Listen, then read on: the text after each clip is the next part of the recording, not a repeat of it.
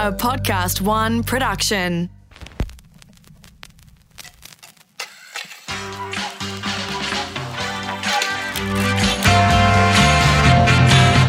Hi, I'm Christopher Pyne, and welcome to Pyne Time. For years, I've been on the receiving end of a barrage of questions, some would say abuse, from the media and other politicians. But I've tried to keep it together, and hopefully, I've had a successful career in politics. But now I'm out of the game, and I'm risking it all to step out of my comfort zone and embrace a new world of media to turn the tables on my guests so you can hear for the first time stories that you've never heard before as they succumb to what some people are kindly describing as the Pyne Effect. My guest today on Pyne Time is Lynton Crosby. Now, of course, Sir Lynton Crosby, we'll get to that later in the podcast. Lynton Crosby is not exactly a household name in Australia, but is quickly becoming a household name in the UK. And he's a political strategist, has started a very successful business called Crosby Textor, which is a strategy consultancy company with now many parts, which we'll also talk about during this podcast. Failed candidate, which we'll, Yep. get, we'll get to that. Most people wouldn't know that Lynton Crosby and I go back a very long way uh, because I joined the Liberal Party in 1984 in December, and you would have been one of the very first people that I met in 1985.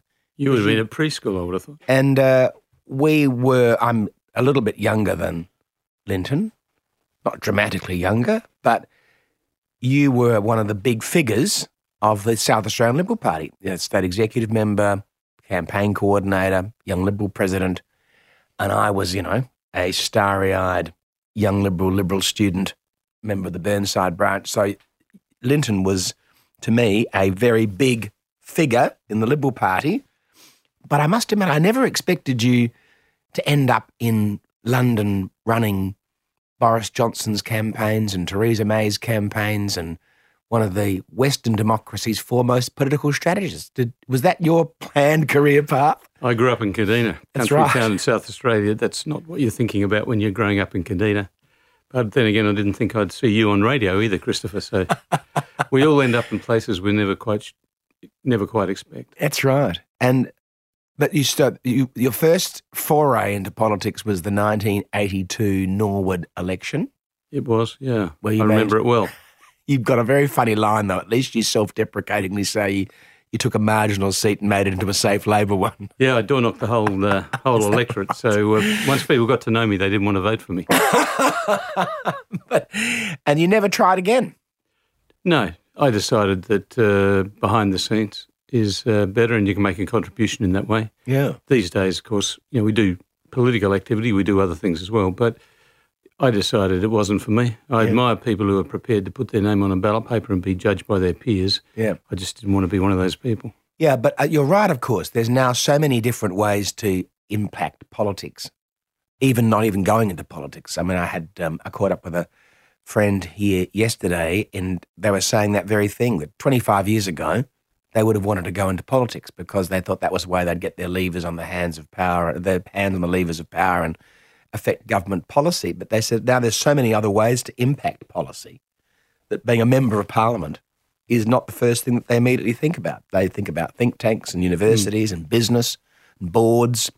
And in your case, starting Crosby Textor, what, in 2005? Was that about? 2002. 2002 has impacted very dramatically globally, you'd have to say. Well, we've we've been fortunate to find ourselves in interesting places at interesting times. It's something you never expect. I mean, when we started the business here in Australia, in Canberra, in serviced offices, we thought we could build a distinct small business that engaged people on political and other issues based on research generally with my friend and colleague Mark Textor. Yep. But over time, opportunities arose, and you know we've been very fortunate to be able to take advantage of them. And you know, I would never have foreseen the prospect of being in the UK and running elections there, or being in some of the other places where we've been involved in elections in recent times as well. And so, why why did you decide to leap into the UK? Well, it all goes back to um, 2004, and I'd known Michael Howard, who was then opposition leader, and Right. the Tory party had gone through a difficult patch, a leadership change from Iain Duncan Smith, who was the leader, and Michael Howard had become the leader, and he was the sort of leader you put in. Not as a this is not a criticism. He's, he he was someone who'd been around politics a long time, Safe pair of hands. safe pair of hands. The party had had some false starts, and they decided if we're going to be competitive, and bear in mind Tony Blair was the prime minister then, and he was still at his high point.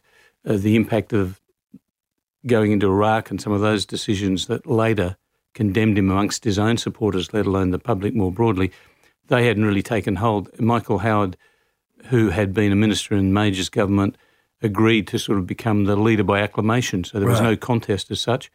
And one night I was literally at a dinner here in Sydney for somebody, for a friend, and I got a, um, it was a winter's night, got a phone call from Michael Howard saying, I've got a proposition to put to you, which was for me to come and help run the election campaign, which was to be held in 2005. What a lot of people don't realise about the UK is up until that time, essentially election campaigns were run by the chairman of the Conservative Party, and that person was a member of Parliament. And so it's quite different to Australia, where the professional strand of um, contrib- contributing to politics started a lot earlier. Right. And that's that was really your path. You took that that path from member of the state executive. In fact, I was at the state executive the night that Martin Cameron's sisters were killed in that car accident. That's right. that? I remember that. Yeah. I remember you. Ra- I was on executive because I was young Liberal president. You were campaign coordinator, and you raced out of the room, or Martin raced out of the room, Right, right, so the room. Yeah. and then you followed him, and you came back in and told us what had happened. That was Yeah. a terrible tragedy. It was a terrible, terrible night. terrible. That's how far we go back. But so you you did the p- political apparatchik route for a while, and then went out and worked in business for a little sector, while, Yeah, and then you came in to be the state director in Queensland for the Liberal Party. I did. With Paul Everingham, who'd just been put in That's as the president. and that you know was a difficult time for the Liberal Party in Queensland. But then you parlayed that, but you did as It well. always as, is. It always It is is. a difficult time. That's right. and you parlayed that into deputy director to Andrew Robb. Correct. in Canberra nationally, and then elections in 96, 98, 01, 04, all of which were won, Yes. which is I- not a bad record. they were good elections to be involved in one way or another. I, I was the director for 98 and 2001. But campaign director in 96. In 96, I did the marginal seats. I was the deputy director. Right. Um, I got all of the losses out early. So yeah, doing Queensland and some of the elections in South Australia, you sort of you get to learn from the losses. And actually, it's half a joke, but it's also a serious point because when you see, when you understand why you didn't win, why you weren't successful, then it helps you understand what you need to do to be successful. So, 96, you know, was a great election after the the election that you know the unlosable election mm. in 93. 93, yeah. Yeah. When I got elected, You got elected, yeah. in the Something happened there. something good happened. I didn't say good. I just said something happened. Thank you, Lynton. Carolyn and I were the only happy people on March the 13th, that was- 1993. Oh, I And in fact, the advertiser wrote that in their story about the win in Sturt, that it said something like the, the only people at the Liberal Party wake, as they called it, who were waving and smiling were Carolyn and Christopher Pyne. And we weren't yet married, actually, Carolyn Twelftree and Christopher Pyne. I remember it because I was coming back from, I was out of town the night before, just very briefly, and I I was driving in early, stopped at a newsagent to pick up the papers Yeah. To get to the Queensland Divisional Liberal Party, and was this is the '93 election, and I went to the newsagent to pick up the papers, and the guy said, "Enjoy those while you can, because they'll be a whole lot more expensive if." John Hewson gets elected and puts a GST on everything, and I thought, oh, this is not a good start to the day. No, that isn't. No. Well, unfortunately, that was that was a disastrous election. But in 96, 98, 01, 04, you played a very important role in keeping the Howard government in office. But you also tell us about the call you had with John Howard in 98 when you had to ring him when we were looking like we were losing Well, '98, of course, was the the after one GST term. One term GST election, John Howard had decided to put tax reform on the agenda, and it was my first election as campaign director, so it was pretty important for me, important for Australia too. But um, we decided that we would do a, uh, a nationwide exit poll to understand what, what had happened. And uh, the poll came in. I won't won't say what the and it wasn't Tex didn't do the poll. Um, Mark Textor didn't do the polling that night because of capacity issues. We used a subcontractor, and the poll said we're something or other, and these are the numbers, which, as it turned out, were accurate for the overall vote because Right. you might remember 49.3. yeah, 40, yeah, 48.5, I think. But, Right. but, but we, we got less than 50% of hmm. the two party preferred vote nationally, but we had enough seats that we were able to, and some very good local members, that we were able to quarantine sufficient seats hmm. to hold the majority, although reduced, even though not getting 50% of the vote. So it was accurate, but I had, I got, it came in and I looked at this fax sheet. It was the old days of faxes and there was no cover sheet. It was just the results and a message about what had happened to us. Were rooted. Or words to that effect. And and uh, and so I had to ring the PM who was at uh, Kirribilli House and break the news. Mm. And uh, you know, it's, it's one of those calls you think, oh God, I've got to do this, but you don't really want to. No. And he uh, he was it was very uh, it was very short conversation. It was sort of like, well, thanks, mate, and speak to you later, and that was it. I imagine when he got off the phone, he and Janette would have had um, I gather they gathered the family together in the told them. the front room and told Yeah. them. And then the as the guests arrived, um, it remind it would have. Rem- I wasn't there, but I can only guess it would be a bit like uh, I was told of a, about a hens night one night that just before the hens night was due to start, the father of the then to be groom rang up the um, fiance to say the wedding was off, and uh, as everyone turned up at the house for the hens night, it was sort of like, "Don't say anything, don't say anything. The wedding's off." It- and and people would sort of quietly go into a room and stand around and know, not know what to say. Well, it'd be the same sort of thing, I think. Yes, it would have been shocking. And of course, listeners have probably a lot of listeners would not realise because it's now so long ago that we'd been in opposition from 83 to 96.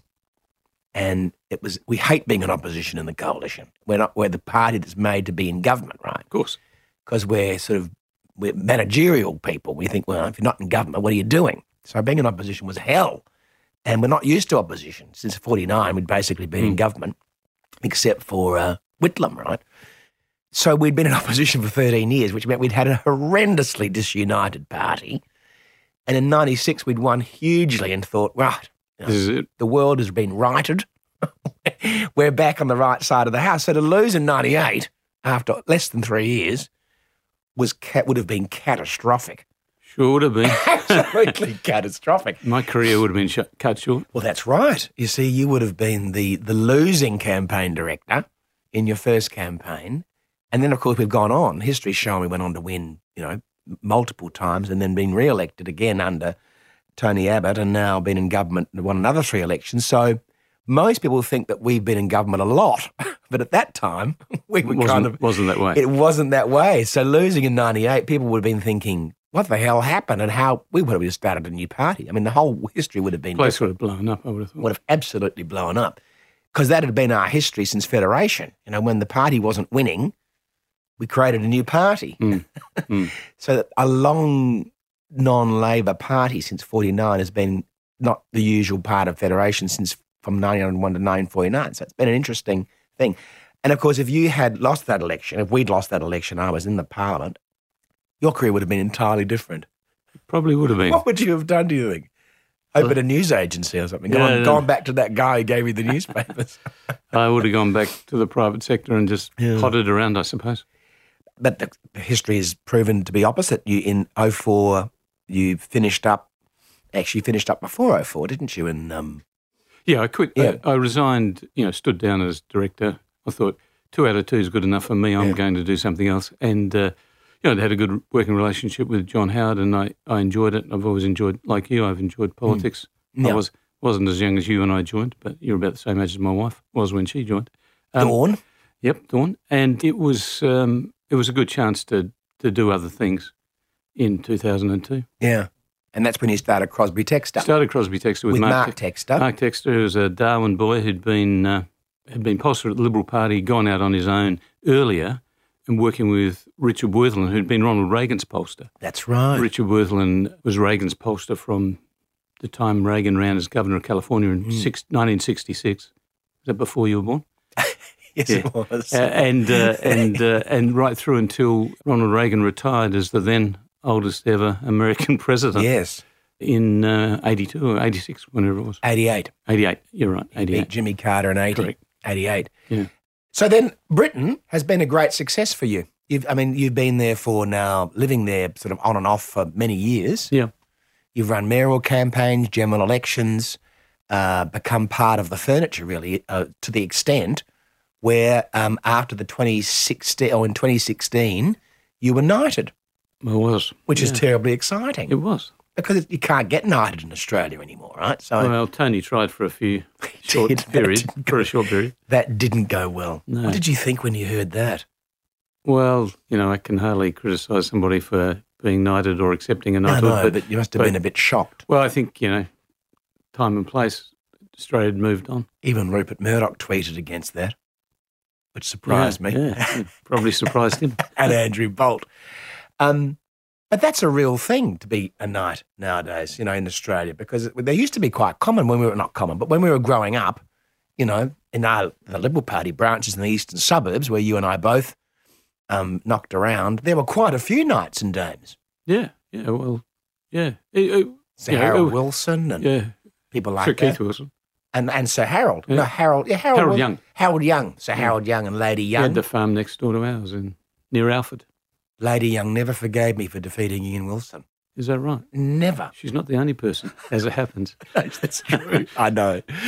I know. Yes, it's been quite a long journey that um, first pre-selection to the current time, but she never, never forgave me. Is that right? Isn't that funny? She used to write letters criticising me right up to the end. I thought, hmm, that's so odd. I mean, I'd never even met her.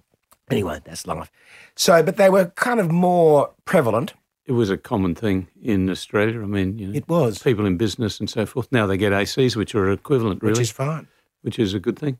Um, And um, so that, but I only raised the story about becoming Sir Lynton Crosby because um, it just indicates how much you've become part of that English or the British political scene on the conservative side, which suggests to me you're one of our most important exports to the UK, probably more so than Barry Humphries. Are you the most successful Australian since Barry Humphries? Barry Humphries is incredibly successful. You still see him at a lot of events, and he's Is that right? large as life. Yeah, yeah. There's a lot of Australians you bump into, the the ones you'd expect, like Germaine Greer and Barry Humphries and so forth. But lots of lots of Australian Australians in business. A lot of people who incredibly successful as lawyers, physiotherapists. Right. An Australian woman runs probably the most successful and well regarded physiotherapist uh, centre in, in the UK.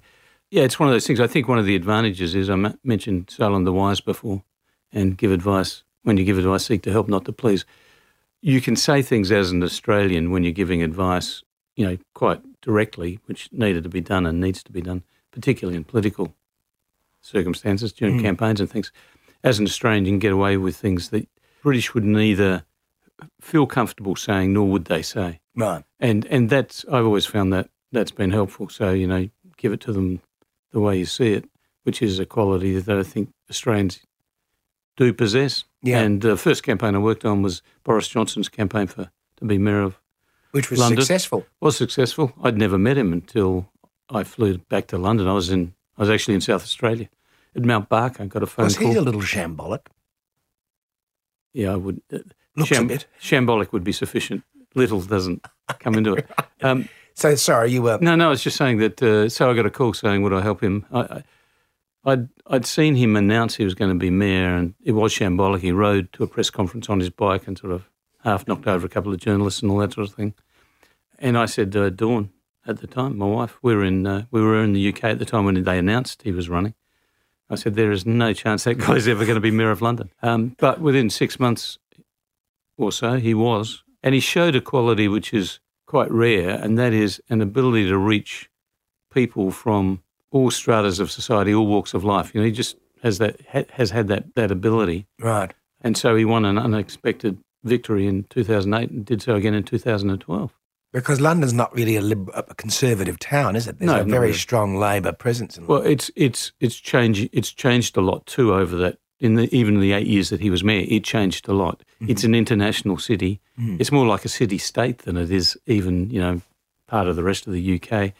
And you're right. I mean, it's um, quite distinctly different from the rest of the UK. And uh, he was able to you know reach across the the aisle or the border or whatever it is, uh, and and get people to support him. And it always struck me. It was weird. I, um, you know, going in a cab with him or something like that, you'd see guys with these rather become rather annoying features of politics as well as everything else. These coloured vests, you know, these, you know, you know the the bright neon or Yes. yellow or orange high vis high vis jackets. Mm. Um, they'd be sitting in a hole pulling some cable through or something, and they'd pop their head up and say, "Hey, Boris," Right. and um, you could tell something was going to happen. You could tell that he made, in a particular way, which is hard to quantify, he was able to make a connection to people, uh, which of course served him well. And you anticipate that he'll keep going? I mean, does- I must admit, I was shocked after he came out of COVID. He hasn't looked quite the same robustness in his health since then. No, that clearly knocked him about. Yeah. You know, COVID has been a massive change to the year. We could talk about that all day. Theresa May, whole different ball game to Boris Johnson or Michael Howard for that matter, takes over, has a tremendous majority, completely squandered it in the election as Prime Minister. What went so horribly wrong for Theresa May? well, it was a difficult election. There's no doubt about that. But why did she have it? That's an interesting question, and that's sort of at the core of part of the problem. I, as it happens, I was uh, at our farm uh, celebrating my wife's 60th birthday, and uh, having just been in Fiji celebrating her 60th birthday, was becoming. I probably shouldn't have mentioned the age. Sorry about that. Um, trying to um, trying to have some time with the family, and and I had a series of calls from people saying, "Would I come over and run the campaign?" I said I wouldn't run it because it was my wife's birthday, and I'd given a commitment to spend time with the family for a few weeks. But when that was all over, I'd come and help, and so we were involved in that campaign.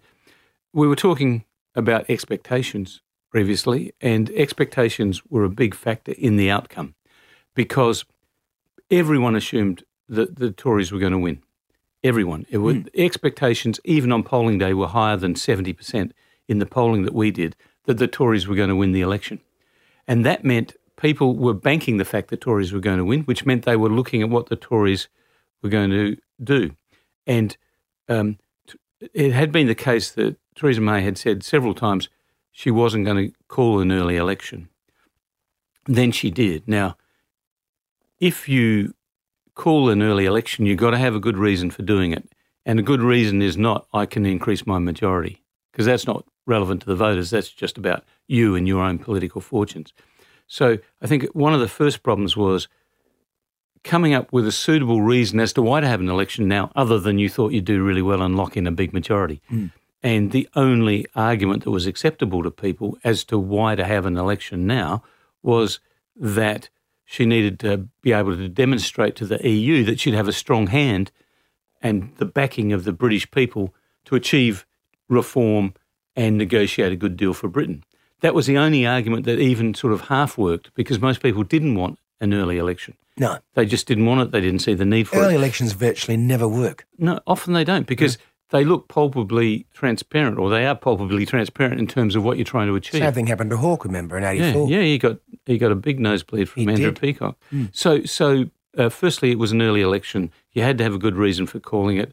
The only reason that worked, I mean, I've heard people say, "Oh, she should have just talked about the people she wanted to help and her plan to improve Britain." Well, she didn't have to have an election to support and help the people No. that she wanted to help. It looked cynical. It, so unfortunately, it looked cynical. But but also there were very high expectations. Everybody thought they were the Tories were going to win. Everybody thought Labor under Jeremy Corbyn would barely walk and chew gum at the same time, and therefore, Which is actually true. well, they certainly swallowed the gum since. Um, didn't think that that Corbyn would do a very good job. As it happened, he conducted himself very well, and and so they gave him points for conducting himself well. And then because the Tories, the people thought that Conservatives were going to win easily, people looked very critically at the Conservative Party manifesto, and in that manifesto were some quite radical changes, including one that became branded as the dementia tax, which was a requirement for people to sell their family home in order that they could get suitable aged care and so forth. And so there were some quite unpopular policies. The ending of school meals for, or means testing, I think it was, of, of school meals for, for children uh, and so forth. And um, that led people to think, crikey, they're going to win and they're going to do these things to me. Right. I'm not going to give them a big majority. I don't want these things. So that's really what happened. It goes to that point of expectations we talked about. And of course, now, well, she was, it's, the rest is history. She's sort of catastrophically immolated, really. She was a very good Home Secretary. People gave her points for competence and and uh, and delivery, and you know, sort of sensible and considered decision making. But you know, leadership is sometimes, or leadership not sometimes. Leadership always requires a unique set of qualities, and um, uh, it wasn't to be in her case. Mm. It had a political impact, though. I mean, there's been a rallying around the flag impact. Of Yeah, that's exactly right. I, I think people need to be cautious, though. You sort of get the sense that people think, oh, you know, I saw read something from somebody who is a journalist whose initials are often he often goes by his initials, right. and uh, I saw him this week saying, you know, the fact is the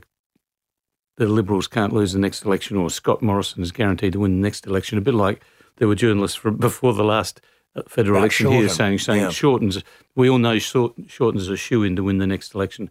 When people start saying that, you should get very nervous very quickly, because in Queensland, uh, Anna, Annastacia Palaszczuk won, but she's in the middle of the pandemic and people are rallying around the flag and they they want to see it through. They don't, to quote an old Labor slogan, don't see much sense in changing horses midstream. Mm. But I think once you're through, uh, once it's behind us, Mm. I think it's a different kettle of fish. And there'll be a lot of uh, discussion. I mean, uh, for South Australia in the national election, there in 2022, I would anticipate we'll have recovered from a, the health impacts, and the virus will hopefully, the vaccine will hopefully have been quite prevalent, Yeah, but the economic impact will still be being felt.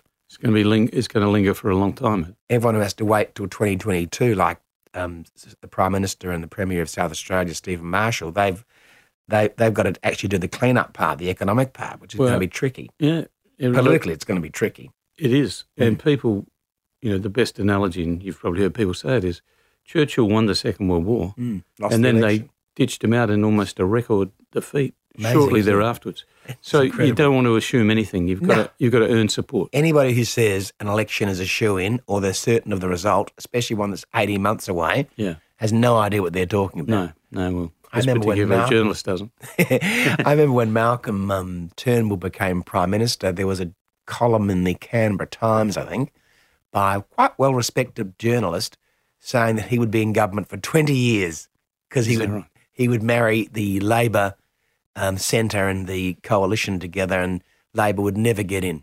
You know, three years later, it was all over and Yeah, over. absolutely. Mm. He should have probably gone to that election straight after he took over as leader, I think. Well, a lot of people hypothesise if he did, he would have had a pretty good chance. I think, I think he would have that a bigger You, majority. you mentioned polls. I mean, the thing about Malcolm is, you know, he's an incredibly able person. I think he's a friend of both of ours. Mm. But one of the things the polls masked when they report, when his favourability, because he was highly favourable, you remember, you would have Mm, thought mm, you were here for a long time. Mm. His favourability was driven largely by people who weren't going to vote Liberal. yeah, right. So when it looked, when you looked at his personal favourability, it was very high. But when you also looked at how people were going to vote, a lot of the people who rated him personally very favourably still, you know, you Still would, voted Yeah, you wouldn't get them to ever vote Liberal. Yeah. Yes, it's a, it was a very tricky time, and he still remains popular, of course, with th those exact same people. But again, not with the voters that mattered on the 2016 election when we scraped into power. But will the Crosbys stay in London, or do you have a longer term plan to come back and live in Australia again? Well, I still call Australia home. I mean, Yeah, it's it's uh, well for me. You know, I'm Australian. and I'll always always be Australian. Been very fortunate to you know operate in other parts of the world to to look at election campaigns in you know Zimbabwe and Iraq, St. St Vincent and Grenadines, or uh, um, or in the UK or the US or wherever it might be. Malta, Malta, yeah, you've been all over the place. Yep, yep, and and you know, great opportunities, really interesting. I mean, the, nothing. The, some fundamental truths remain the same, and that is, personal relevance is the big driver of people's vote. What matters to them and their lives and their families is critically needs to be critically addressed. Politicians, for the most part, are overwhelmingly good people trying to do the right thing by their communities and motivated by good intent when they run, at least initially. Uh, but I think most times things can be different culturally. You know, you're running an election campaign in a place like Iraq Mm. is so so different to running something in the United Kingdom.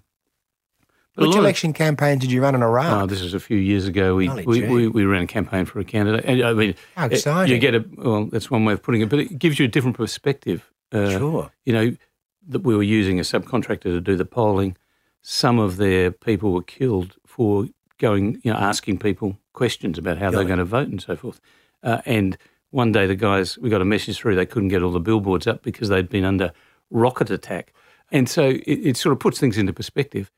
But the interesting thing is that it can be in Iraq in the middle or coming out of a war, or it can be, you know, uh, in the United Kingdom when the economy is going particularly well. At the end of the day, whilst culturally things are different, the things that drive people are exactly the same. Mm. And you know, you, we, Tex has been involved in campaigns in Fiji. The aspiration of a person in Fiji is exactly the same as the aspiration of somebody in Australia or the US or anywhere else. It might be expressed in different ways, uh, and you may have to communicate in different ways, but people just want to live in peace, to have a chance of a better life for themselves and their kids. And if, when you're communicating and involved in politics, you remember that and try to communicate that and govern in that way, then you'll generally connect with the voters. Was the Iraqi campaign in Baghdad or Fallujah or Mosul, or was no, it it, it was across. Uh, across the whole it's of one of those Iraq? campaigns you don't want to talk about. At one stage, the candidate said, "I've got, uh, I've got armed guards outside, and I know where your family live. Oh, great. And if you don't lift your game, they'll be visited." So It's it, terrible. it was a different sort of experience. Golly. Beat the theatrics of some candidates, I suppose. yeah. I can't even imagine what it would be like trying to poll in an Iraqi election campaign. It must have been almost impossible. People were killed, as you pointed out. I mean, it's quite a task to take on. Yeah, it's interesting because actually, the funny thing is, a lot of people in difficult situations. I've got a mate who does a lot of work for um, various government agencies in the US and the UK, polling in places like, you know, Libya, um, Really? Uh, Iran, well, not Iran, Iraq, Syria, even now. Really? Yeah, because people want it. People, for the most part, they want their concerns known and understood. That's one of the good things about research. Opinion research provides the opportunity for ordinary citizens to share their views. It's not a bad thing. Sometimes it's misrepresented, and you know the media long ago forgot how to use it or what it really does, but and so misreport it, as in the U.S. elections. But but it can be a good thing, and and so funnily enough, you find people are willing to participate and share their views, as long as they know that you know they're not exposing themselves in some of those more dangerous places as a consequence. They're all up for talking. Obviously, in recent times, we've had the um, US election and the end of um, President Trump. I'm interested in your views. I mean, we're obviously both liberals, and uh, if we were in America, we'd probably be Republicans. I wouldn't think we'd be very right wing Republicans because their right wing is a bit different to what we regard as a right wing. I think that's true. Do you think the Republican Party will take back control over their the way they've always been since really Eisenhower and Reagan and the Nixon sort of Republicans? Or do you think the Trump phenomenon is going to continue to permeate the Republican Party for the next few years? So is the establishment Republicans, are they going to be able to get it back under control?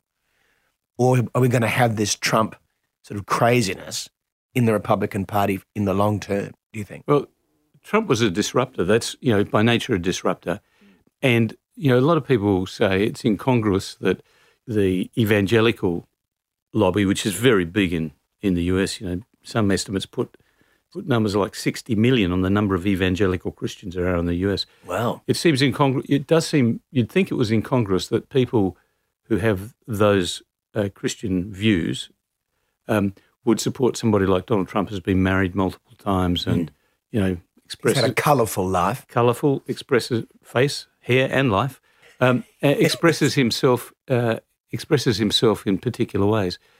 And I had a conversation with someone who used to work in one of the Republican establishment White Houses, if you like, and this person said, "Well, I'm only voting for him to get what I want attention uh, being given to given that attention. Right. So so he was a device. He was a device in, to shake things up, and by any measure, he did that. Yes. And so if you were in one of those Rust Belt states that and switched in the previous election, you know, you'd always voted Democrat, but the car industry was going down the toilet and you were angry that no one was listening. The Democrats had taken you for granted. A vote for Donald Trump was a device to try to get attention on those issues, and he might just might give attention to them, but it certainly would also shake up the Democrats. People understand the political process a lot more than they did back with some of those names you mentioned. So how they use their votes is quite different. And I, so I think we're we're going to continue to endure a period of disruptive politics. And if people feel that their concerns are still uh, being overlooked and ignored, and that and it's interesting because when we um, we did some research in some of the states in the UK, in the US in the lead up to the election, just for our own sake to find out what was going on and why. Did you do anything in Georgia? To be honest, I can't remember. But what we did uh, find was that one of the reasons people voted for Trump was he was a voice against the woke agenda. Yeah, right. And so it wasn't about a policy as such, but sort of his attitude. And these people were wanting him to to empower him to sort of push back against those people who they thought had crazy views or views they didn't agree with. So I, th- I think that's going to endure, and social media actually adds to it. So social media is is a you know, obviously a powerful tool of disruption, and that disrupt you know Trump was a disruptor. Biden is not a disruptor. Whether someone who's been part of the political establishment, whether Republican or Democrat, can withstand the force, all those disruptive forces, I don't know. Be very interesting to see. I'm actually, um, I'm not displeased about the election of Joe Biden, just from an Australian point of view, because of the orthodoxy that he'll now bring to our alliance, which has been worrying me, quite frankly, in the last four years. Not because I think that the US has lost interest in our alliance, they certainly haven't, but just because Trump is so unpredictable that I was always a bit worried that if something went wrong, he wouldn't actually react like we'd have expected the United States to react, which Yeah. is, I think, the worry of most of the Western allies. I only asked about Georgia because it's the first sort of southern, very southern state, true southern state that that switched to um to, to the. Democrats to Biden. Hasn't been won by the Democrats since Bill Clinton a long time ago, and uh, it just interested me that it was so different, different outrider to all the other southern states that you know that border it, Alabama and Arkansas and Florida, even Florida. Yeah. So I'm just I was interested in whether you had any sort of um, No, look, I think, Insights from no, the research Nothing particular other than um, it's sometimes hard for Australians to re- to reckon, to sort of take this into account. But we have compulsory voting; they have voluntary voting. Mm. By the time of you're coming to the, the actual election, it's all about turning out your people, and so organisation becomes even more important. It's always being organised is obviously always important in a campaign, but, but you know your capacity on the ground becomes very important with voluntary voting because you've got to turn out people who aren't being compelled by the law to vote, and they can decide to or not. And so, whilst they can be affected by the national campaign, localised campaigning, targeted campaigning, uh, can be can be very very influential. So you don't know what happened on the ground in Georgia either. Well, I think what I did hear from a friend in the United States was that the Obama machine that had got him into the nomination and then the presidency twice supported Biden in a way that they hadn't supported Hillary Clinton. True. And and and you know, they didn't come in behind Biden when he wanted to run when Clinton ran. They were unsure, and that's why there was a lot of support given to to Hillary, but not to the same extent uh, as then came in behind Biden this time. And that's obviously made an enormous difference on the ground.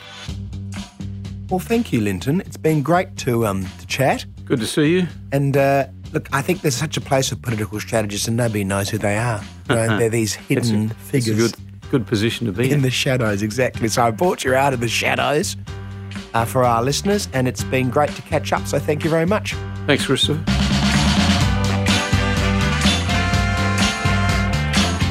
Pyne Time was presented by me, Christopher Pyne. Audio production by Darcy Thompson, produced by Matt Dwyer, and the ever patient executive producer, Jennifer Goggin.